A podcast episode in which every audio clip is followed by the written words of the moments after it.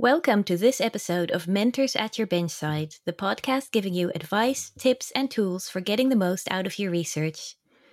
I'm Ava Amson, and today I'll be talking to you about using OD600 measurements to find out if your bacterial culture is still growing. This episode is for anyone who has ever wondered how do I know when my bacterial culture is done growing? When should I harvest my cells? We'll talk you through the bacterial growth curve and tell you how to check what stage your culture is in using OD600 measurements.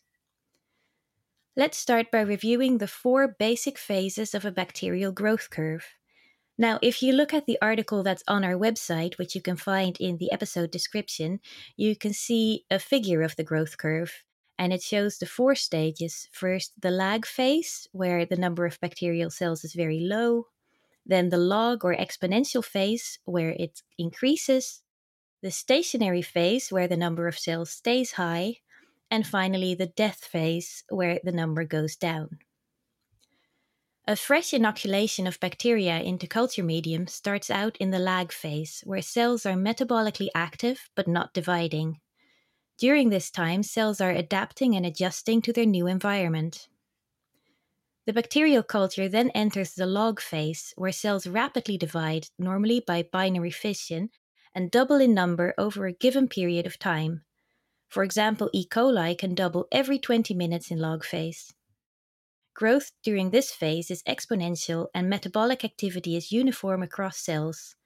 Bacteria in this phase are also most susceptible to antibiotics, for example, making it the ideal phase for research work and when a maximum cell density in a liquid culture is reached, cells enter the stationary phase. During this phase, there is no overall increase in the cell population. Cells that die are replaced by newly dividing ones, but the overall number of live cells stays the same. If you are working with spore forming bacteria, this may be the stage where vegetative cells sporulate or form new spores. And finally, the death or decline phase occurs due to a variety of factors, including a lack of nutrition or oxygen, a change in media pH as a result of cell metabolism, or an accumulation of toxic cellular waste. Now, you can use OD600 measurements to determine your bacterial culture growth stage. Measuring the OD600 or the optical density at 600 nanometers is the easiest way to gauge the bacterial culture growth stage. Optical density measures the degree of light scattering caused by the bacteria within a culture. The more bacteria there are, the more light is scattered. The 600 nanometer wavelength is specifically chosen for bacterial OD measurements because, unlike UV wavelengths, 600 nanometers is not harmful to the culture. This wavelength is also not usually absorbed by the yellowish media like TSB, tryptic soy broth, and LB, lysogeny broth. By monitoring the rate of increase in OD600, you can identify the lag, log, and stationary phases of a bacterial culture. So, how do you take this measurement? For a simple suspension of cells in liquid, you first need to zero or blank the spectrophotometer with fresh, uninoculated medium to subtract any absorption contribution the medium has on the measurement. Then take a sample of your culture and measure the OD600. When measuring the OD600, there are a few things to watch out for. First, when you pull a culture sample, ensure that you've mixed it well and take the measurement right away, since cells can begin to settle within a minute or so, which leads to inaccurate results. If your bacteria form biofilms or aggregates in solution, this will severely affect the accuracy and precision of your measurement. In this situation, you might need to sonicate or further process the culture to break apart these clumps. Check the literature regarding the bacterial strain you're working with to avoid or negate this problem. And most importantly, an OD reading that's larger than 1 is not accurate. OD readings this high are beyond the dynamic range of most spectrophotometers, meaning that the readings do not increase linearly as cell concentration increases. If you do obtain an OD reading higher than 1, dilute your sample twofold or more until it reaches an OD600 that's less than 1. Now, the OD600 is not an absolute value. The OD value represents the amount of light that is scattered by your sample, but that value is affected by the intensity of the light beam in the spec and the spec design. This means that similar samples will give completely different OD values in different specs, owing to the specs having different bulbs, or even in the same spec over time as the beam intensity reduces with the age of the bulb. So, recording an OD value in your lab book doesn't really mean anything as this number is as much dependent on your spec as on the density of your culture. What you really want to know from an OD600 reading is the density of the cells, for example, in cells per milliliter. And to get this, you need a standard curve. In other words, like any other spec based experiment you will ever perform, you need to calibrate the absorbance value against the number you actually want to know. Constructing a standard curve for OD600 is a bit tedious, but it's a good exercise to go through every six months or so and for each spec you use. You start by making a suspension culture of the cells you're interested in, and then diluting it to obtain a series of samples with ODs of 2, 1, 0.8, 0.6, 0.4, 0.2, and 0.1 on your spec. Now, don't make serial dilutions, as these are very inaccurate. For each OD, you then want to know the cell density in cells per mil. So for each OD, make dilutions of 1 in 1 times 10 to the 7th, 1 in 1 times 10 to the 6th, and 1 in 1 times 10 to the 5th. Then plate 1 mil of each onto suitable plates and grow them up. Then count the number of colonies that are formed on the dilution that gives the most appropriate number, so the one that's most easy to count, and multiply it up by the dilution factor to obtain the number of cells per mil in the original sample. These values can then be used to construct a calibration curve of OD versus cells per mil. The conversion factor for your spec, so the number of cells per mil represented by one OD unit, will be equal to the gradient of the linear portion of the curve, normally up to about OD1. You can now use this factor to convert your OD reading to cells per mil, and as long as you calibrate whatever spec you're using in the future, this number will be absolute and comparable between experiments, specs, and years. But just when you thought it all made sense, a word of warning.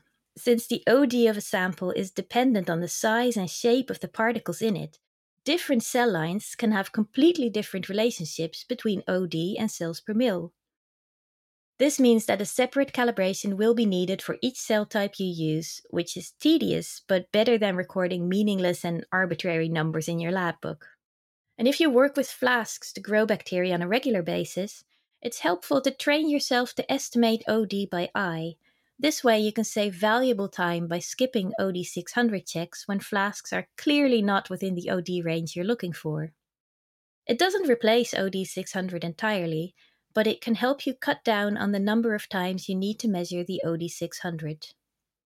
You might also want to consider using a microplate reader to increase the throughput of your OD measurements. Besides OD600 measurements, there are also other methods of monitoring bacterial culture growth and metabolism. Even though monitoring growth using a bacterial culture's OD600 is a tried and true method, there are several other ways to assess the growth and metabolism of bacterial cultures. You may find that some of these factors are more relevant or useful for your specific application too. One of these methods is imaging, by taking samples of your culture and checking them out under a microscope, you can begin to get a sense of the approximate concentration of live cells in your culture. As a bonus, you can compare images of cells to see if there are different morphologies from batch to batch, or how many vegetative cells are in a spore forming culture. Another method is looking at dissolved oxygen and carbon dioxide. Consider beer made from yeast, or kombucha made from yeast and various bacteria, and other enjoyable beverages fermented by microbes. As the fermentation progresses in these examples, oxygen is consumed and carbon dioxide is formed. The same process happens in an aerobically growing bacterial culture. Dissolved oxygen and carbon dioxide probes are commonly used in bioreactors. If you want a less invasive option, you can get optical sensors and patches that use LED fluorescence to monitor dissolved O2 from outside a flask. Another method is by looking at the pH. Most bacterial species lower the pH of their media over time, including E. coli. For some species, acid production can actually limit a culture's maximum growth and viability.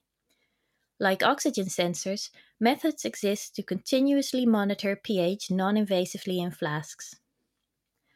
And finally, another method is sugar analysis, with certain instruments, getting a fast and reliable measurement of residual sugars from your growth medium is possible.